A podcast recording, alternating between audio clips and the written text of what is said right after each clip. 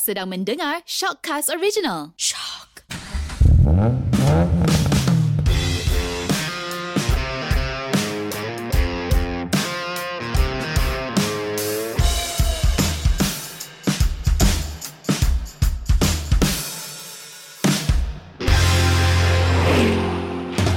Hello, anda sedang mendengar Sub Jabot di mana kita borak dan gosip semua perkara otomotif. Saya Ariwan daripada Jabba.my. Dan saya Chris Eng dari BehindTheWheel.my. Chris, fenomena Yamaha Y15ZR dan Yamaha Y16ZR menjadi fenomena yang cukup meletup di Malaysia. Tapi kenapa? Kenapa dua-dua moped ini sangat diidami orang ramai? Ya, dia menjadi satu kegilaan sebenarnya. Saya pun memang tertarik sebenarnya, memang nak beli. Tapi saya rasa saya dah banyak motosikal. Hmm.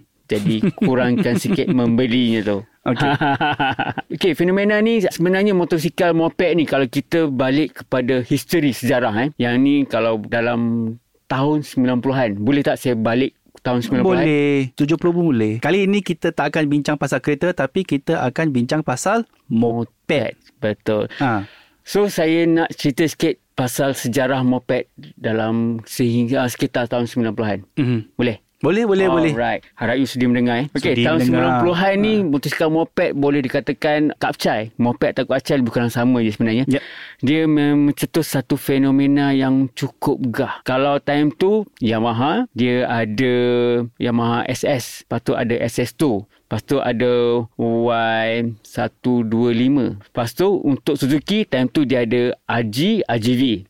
Mm-hmm. Okey, untuk tahun tu juga Suzuki dan Yamaha ni berkecimpung dalam dunia cup crate. So, time tu Syahrul Yuzi, ah yang ni jenama orang-orang yang total time ni okey berebut okey nak naikkan masing-masing jenama masing-masing Yamaha, Suzuki semua tu kan. So, kat situlah motosikal moped ni dia menjadi ikutan sehingga sekarang. Mm-hmm. Pada zaman tu saya rasa Honda dia tak ada moped. Ah, Tak silap saya. Dia cuma time tu ada ES5, Honda Hurricane. Uh, kalau you perasan Honda Hurricane tu, kalau ingat tak? Tak ingat? I tak ingat Honda Hurricane. EX5 I tahu. Okay, ES5 ni memang legend lah. Ha. Legend. Sebab dah. EX5 ni semua orang pun ada.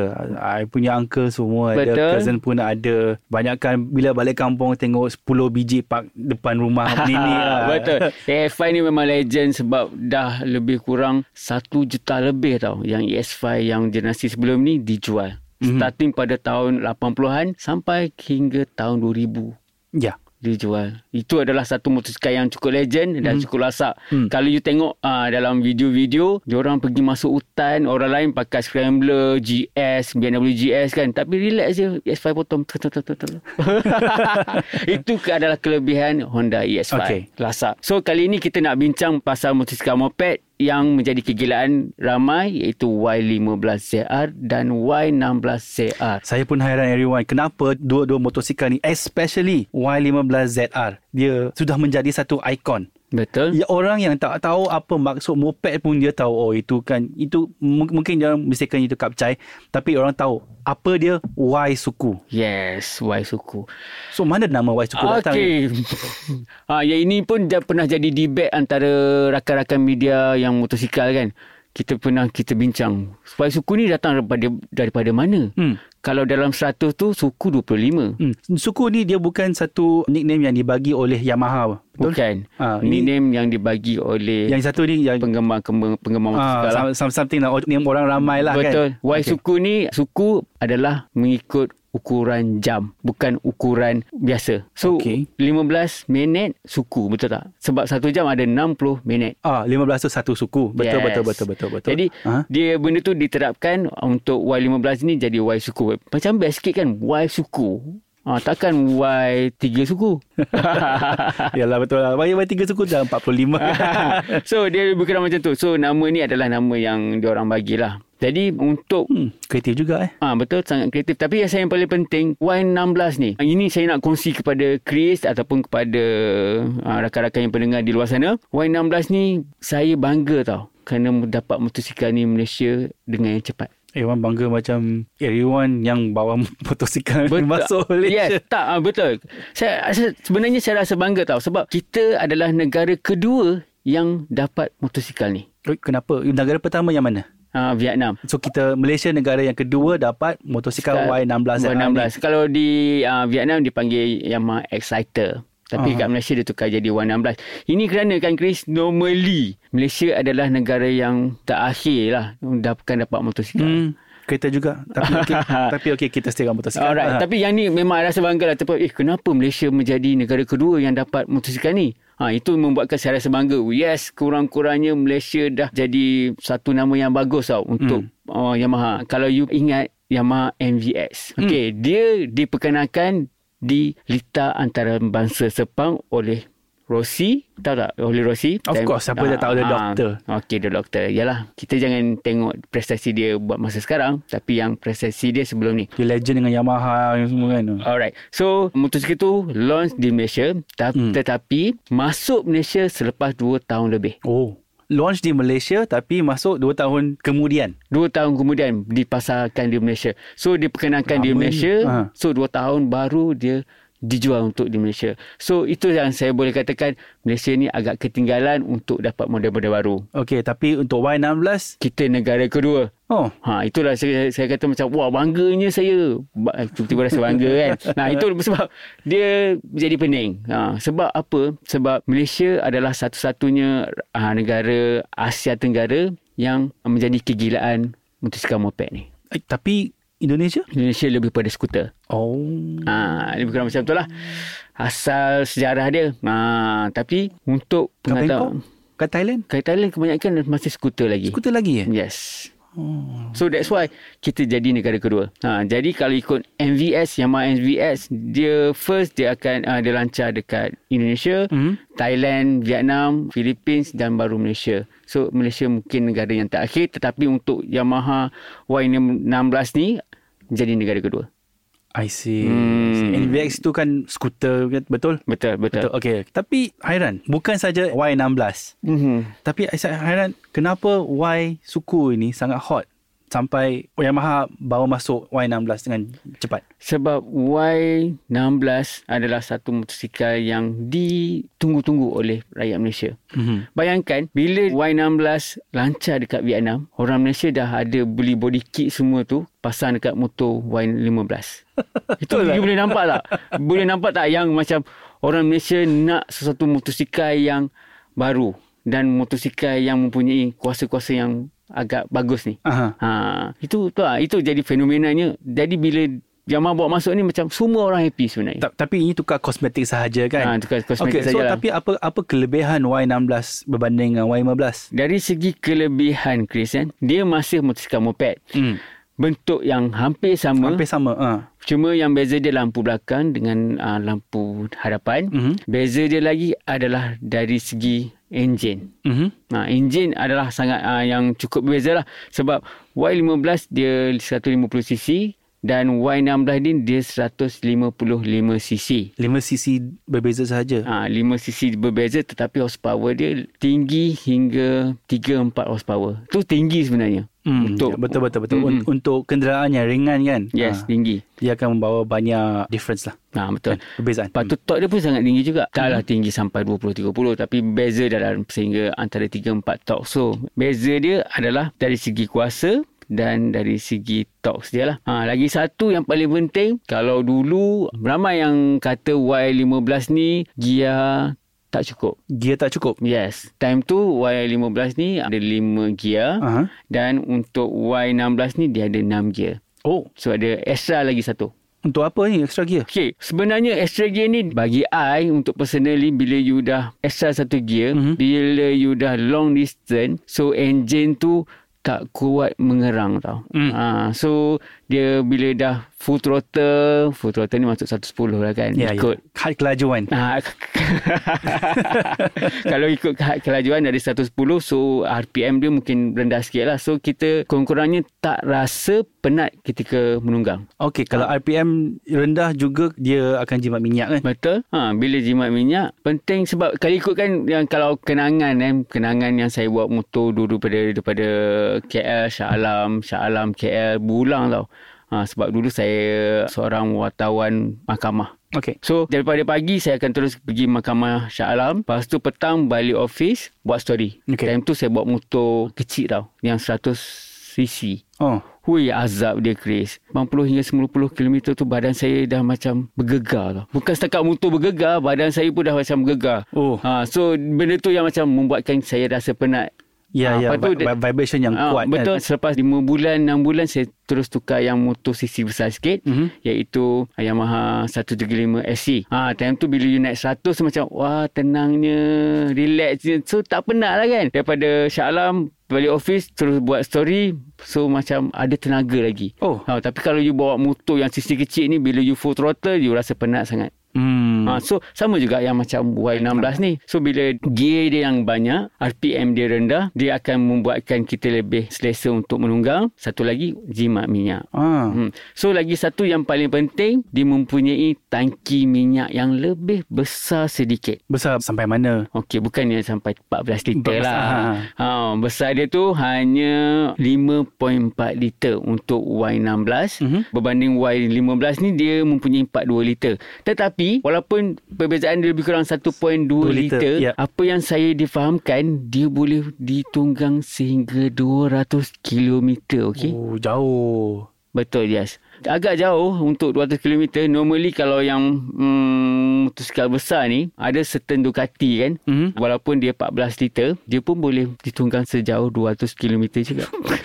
That means Y16 ni jimat minyak lah. ah, jemur minyak, yes. Wah, betul-betul jimat minyak. Jimat minyak. Tapi make sure you bawa ikut had laju yang disarankan oleh kerajaan. Okay. M- Motor pun tak boleh jalan laju kan? Ah, betul. Full throttle pun maksimum pun 110.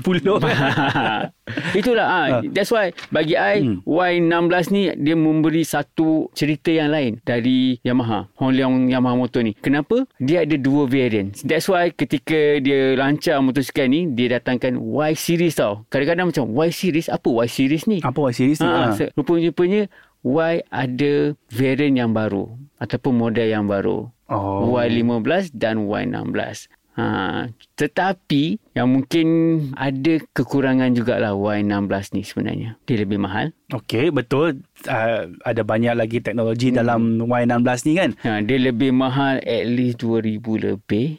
Hampir 2000 lebih. Uh-huh. Okey. Satu lagi yang saya paling tak suka, Rotex yang mahal. Berapa road tax kali ni? Rotex kali ni lebih kurang RM30 saja. Uh, saya dengar ni masih lagi sangat murah lah. Okey, alright. betul betul betul. Tapi kalau berbandingkan yang 150cc yang ke Ha. bawah, murah sangat. Berapa? Okey, tak silap saya free. Ya, free. betul ke? Betul free, yes. Cuma you bayar RM2 tu hanya untuk dapatkan uh, lesen tu lah. Oh, Umpah lesen tu lah. Yang kertas tu. Yang tu you kena bayar lah. Okey, Lepas so- tu kalau you pergi pejabat apa, tambah lagi RM2 Ha. untuk laminate. oh. RM4. so, ha, itu ada kelebihan yang RM4 untuk kertas dan lamination saja. Ya, lebih kurang macam tu lah. So, bila you macam bayar RM30 ni macam, wih, mahalnya. Oh, RM30 ni ada termasuk kertas dengan laminate tak? Tak ada. Tu rotex saja. Tu road tax saja. Ah yes. So Okey. kertas dengan laminate tu mungkin tambah lagi RM2, RM2 jadi RM34. Ah, Yang ni kalau you renew dekat pejabat pos, okey. kalau you renew dekat Murah lah. ah, kalau you renew dekat JVJ mungkin ah, murah lagi lah. Ah. Hmm. Itu berdasarkan pengalaman saya yang pernah di uh, renew uh, Rotex MVS. Okey. Ha, sebab saya tolong renew kawan saya punya kan. Saya bagilah RM2. Dia marah. Bukan RM2 cik, RM30. Saya macam, kenapa RM30? Oh, ini sisi dia besar. Oh, okey. Tiba-tiba saya rasa kurang cerdik di situ. Tapi ini satu kekurangan yang okey lah Ah. kan. Ini bukan bukan efek motosikal itu pun. kan? betul, betul. Ha, itulah saya katakan. Jadi, dia ada kelebihan dan kekurangannya. Kelebihan performa dia lebih bagus. Jarak tunggangan dia dengan satu tangki pun boleh mencecah 200 km. Tapi, dia ada kekurangan juga. Semua benda ada kelebihan dan kekurangan, Chris. Tetapi, yang untuk Y16 ni, kekurangan dia mungkin ha, harga yang mahal dengan rotek yang mahal. Ha, tapi, buat masa sekarang, saya tak pasti kalau anda nak membeli tu, sama ada korang kena tunggu waiting list yang lama atau tak. Okey, kalau kalau saya nak beli tu sanggup nak tunggu. Tapi yang mana saya nak beli untuk first time? Y15 ke Y16? Saya cara... Katakan katakan saya ada duit untuk Ah, beli satu. Uh, ada duit untuk beli uh, Y16. Ah, ah. Tapi adakah saya beli Y16 ataupun cukup Y15? Y15. Hmm. Okey. Kalau you dah cukup duit nak beli Y16, hmm. better you ambil Y16 lah sebab motosikal tu dah ada performance, dah ada teknologi yang canggih-manggih berbanding dengan Y15. I prefer you ambil Y16. Hmm. Tapi kalau you, you sejenis yang nak beli motosikal pun dengan hutang, better I rasa Y15 cukup lah. Okay, okay, okay. Hmm, Kalau sebab- kalau nak beli one shot. One shot cash, kalau you 16. ada duit, you can go Y16. Okay. Tapi kalau you nak hutang Y16, I rasa baik ambil Y15 je. Mm-hmm. Sebab hutang ni banyak interest tau. Oh. Itu sangat yang boleh membebankan anda lah. Okay, okay, okay. Kan? Tapi tapi bila I dengar sekarang kan, Mm-hmm. saya pun dengar macam okay lah. Walaupun ada lebih gear, walaupun ada lebih kuasa, Mm-hmm. tapi Y15 pun best juga kan. Betul? Ha, you faham, Kenapa? kena faham Ha. kan motosikal ni adalah motosikal panas.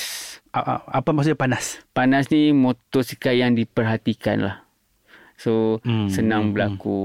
ke- Saya tak saya tak saya minta jauh senang berlaku kecurian kan. Kebanyakan Hmm. hmm. motosikal ni menjadi hot lah kan benda-benda tu kan. Okay. Walaupun tak hilang motor, kadang-kadang hilang part parts motosikal tu. Alamak. Hmm, betul. Yang okey, yang ni saya pernah buat story kan dekat driver saya pun agak terkejut sebab motosikal tu yang uh, Yamaha 15 kalau anda pernah baca ni memang anda familiar bila Y15 tu version tu bila baru keluar budak ni parking dekat bawah rumah pagi besok dia macam nak pergi kelas sekolah semua tak tengok kepala dah hilang. Kepala motor hitam. Kepala motor hilang. Bukan kepala dia. Bukan kepala dia hilang. Ha yang tu macam wow. Huh. Agak macam agak panas lah kan. Kenapa bagi I kenapa kesian lah kat budak tu. Budak tu dah lah bapak dia beli motosikal kita tengok motor kepala pula hilang. Hmm. Ha kan. Macam macam Tak bagus lah kan? korang ni nak main motor tapi korang rembat orang punya. Tak bagus kan? Tak bagus, tak Ha, bagus. better nak main motor pastikan guna duit sendiri. So, So, Jangan so- rembat barang orang. Yes. Yes. kepala motor ni boleh boleh fix atas uh, motor yang lain Ha, kan? boleh sebab dia macam generasi pertama dengan generasi kedua. Facelift. facelift. Ha, jadi kepala ni hilang. Mahal Chris. Eh, Setahu I untuk kepala tu yang original that time eh Hmm. dekat seribu lebih. Kesian lah, kesian lah. So bagi I kalau yang di orang di luar sana tu rasa nak uh, main motosikal, kumpul duit sikit-sikit, beli. Jangan rembat orang punya. Jadi pandangan I kalau you ada duit, Hmm. go to Y16 ZR. Sebab dia ada lebih banyak teknologi. Yes, banyak Okay. teknologi so banyak ciri-ciri yang Macam baru yang baru yang. Hmm. ada bagi Tapi- Y15. Yes. Tapi yang mana experience yang lebih bagus, yang lebih smooth? Okay, yang lebih smooth, I rasa Y16. Sebab oh. bagi bagi I, bila you dah ada extra gear, power yang lebih banyak, so yang kita bincang tadi, so dia lebih selesa tau untuk bawa sebenarnya. Lagi okay. satu, motosikal ni dah jadi trend tau. Bila you ada motosikal Y16 ni, orang yang pertama, kedua, orang tak awal ni bawa dekat dengan jalan-jalan raya kan, Hmm. dia akan jadi satu tarikan. Tadi. So macam wow awet cun sama sama macam awet cun lah. Aha. Ha, tapi wow Y16 okay. VVA ha something like that. Saya faham, saya faham. Hmm. Sama lah macam tengok, oh, ada Pro 2 Activa baru. Oh, cantik. Yeah. Ha, betul. Yo, kita kena highlight cakap. Wow, Proton S50. Yalah betul lah kan. Kalau, kalau ada selalu ada kenderaan baru atas jalan, kita pun akan tertarik. yes, tapi normally sebab apa yang fenomena Yamaha ni jadi tarikan sebab dia mempunyai after part yang cukup banyak. Oh, oh senang lah nak cari parts ni. Yes. Dia Senang bukan, nak dia modify. bukan, ah yes, senang untuk modify. Dia banyak hmm. banyak sangat part komponen yang untuk modify sebenarnya. Hmm. That's why benda yang Yamaha ni dia memang jadi kegilaan tau untuk hmm. untuk penunggang-penunggang ni. Modify dari segi kuasa ke atau segi eh, bunyi ke atau segi kosmetik? Ataupun Oh. ketiga-tiga sekali? Sebenarnya semua ada. Semua ada. Kosmetik, bunyi, kuasa, macam-macam memang semua part you ada. Pelbagai jenama you ada. Sama ada nak guna jenama Taiwan ke, nak guna jenama Jepun ke, semuanya ada. Cuma hmm. you sediakan duit saja. Hmm. Ha, so yang ini based kepada pengalaman eh untuk kebanyakan abang-abang bawa motosikal besar ni kan pun pernah jadi gila tau untuk beli Y15 ni. Bagi dia orang untuk modify motosikal Y15 ni murah. Yalah bagi bagi orang murah Yes, lah kan. yes, yes. Contohnya kalau you nak tukar sport rim motosikal besar yang fully carbon tu Hmm. dah mungkin belas ribu, dua puluh ribu kan. Contoh kalau you nak modify, you nak ubah suai untuk Y15 ni untuk dua puluh ribu. Macam-macam dah boleh buat Chris. Dari segi kosmetik, dari segi handling dia, dari segi dia punya nak kuasa memberit, dari segi engine, dah komplit. Wah. Ini dah jadi macam beli ni untuk main. Yes, dia more kepada hobi sebenarnya. Normally orang yang beli ni, orang yang buat ni, dia bukannya lebih kepada suka bawa laju-laju pun sebenarnya. Dia lebih kepada yang macam nak show off je. Kebanyakan yang bawa ni lebih kepada show off lah kan. Ya. Kebanyakan mereka ni bawa yang selamat. Tapi bila dia berkumpul, dia nak tunjuk, Ma, Y15i ni pakai Olin. Olin tu 15 saja. Ah, Y15 air ni Ah. pakai Brembo. Ha, so dia macam orang tengok, wow. Ah, dia dia bagi semangat tu tau. Ah. Ha, dia bukannya nak macam nak rempit bawa sampai boleh menggugat nyawa semua tu kan. Tak, dia lebih macam bila di parking, I beli uh, suspension ni 2000 lebih ni pakai oil ni. Ha, kan? Untuk tunjuk-menunjuk je. Ha, yes. Tapi at least benda tu dia just hobi. Okay. Ha, daripada dia daripada dia buat benda lain, why not dia buat benda main hobi macam ni betul tak? Hmm. Ha, that's why I rasa Yamaha ni dia mempunyai banyak parts yang boleh kita boleh katakan make up. Make up. Uh. Ha, you nak buat kosmetik, banyak kosmetik you boleh buat. You nak tukar rim Yamaha pun ada. Oh. Ha, itu ada kelebihan Yamaha lah. Pat, patutlah. Okay. Saya sekarang sudah sedar kenapa Yamaha Y Series ini. Ha, Y series. Yes. Y Series kan betul kan? Ah, Y Series ni digemari ramai. Yes, betul. Ada ada ada part banyak, teknologi pun baru. Betul. Boleh customize lah. Betul. Cuma kita hmm. tolakkan yang ke tepi yang suka merempit bawa laju-laju yang dekat highway membahayakan Ah, nyawa tu. Yang tu kita ya. tolak ke tepi lah. Tolak ke tepi, yang ya. tu yang tu kalau kita nasihat pun cuba berubah lah. Yes. Cuma yang kita yang kita nak highlight sekarang ni yang suka buat motosikal dia lebih kepada untuk keselamatan Hmm. macam tukar brake Brembo, Hmm. suspension Olin tu adalah untuk uh, pengenalan yang cukup bagus dan kuasa brake yang mencengkam betul tak? Ah. Ha. So brand yang lebih makan lah kalau ada yes, Brembo. betul. Hmm, hmm, hmm, hmm. So walaupun benda tu you all nampak show off tapi tak itu adalah untuk ciri keselamatan. Ya, bagus bagus bagus. So tapi kalau nak beli I pun saya pun mesti terdahulu ambil lesen. Yes. Sama macam episod sebelum ni pun you kata terlebih dahulu akan ambil lesen. Sekarang pun belum ada lesen lagi Belum Chris lagi. eh. Alright. Saya I doakan sebagai you dapat lesen secepat yang mungkin. Okay. saya rasa uh, kita berada di penghujung rancangan dah Chris. Hmm. Uh, dah lama sangat kita sembang ni. Harap korang uh, faham sikit lah kenapa fenomena moped Y Series ni menjadi kegilaan rakyat Malaysia. Ini berdasarkan pemandangan saya ataupun pendapat saya saja tau. Tapi cuma pendapat korang tu mungkin berbeza dengan saya lah. Uh, so kalau ada pendapat yang berlainan Ah. ataupun komen-komen yang anda nak, nak sampaikan kepada kita, uh, tolong Komen. Atau, to- tolong komen, uh, silakan komen dalam uh, Facebook, Ataupun dengan Instagram ni lah. Instagram ni lah. Ha, Uh. sampai di sini saja episod podcast kali ini. Saya Eriwan daripada Driver.my. Dan saya Chris Eng dari behindthewheel.my. Terima kasih.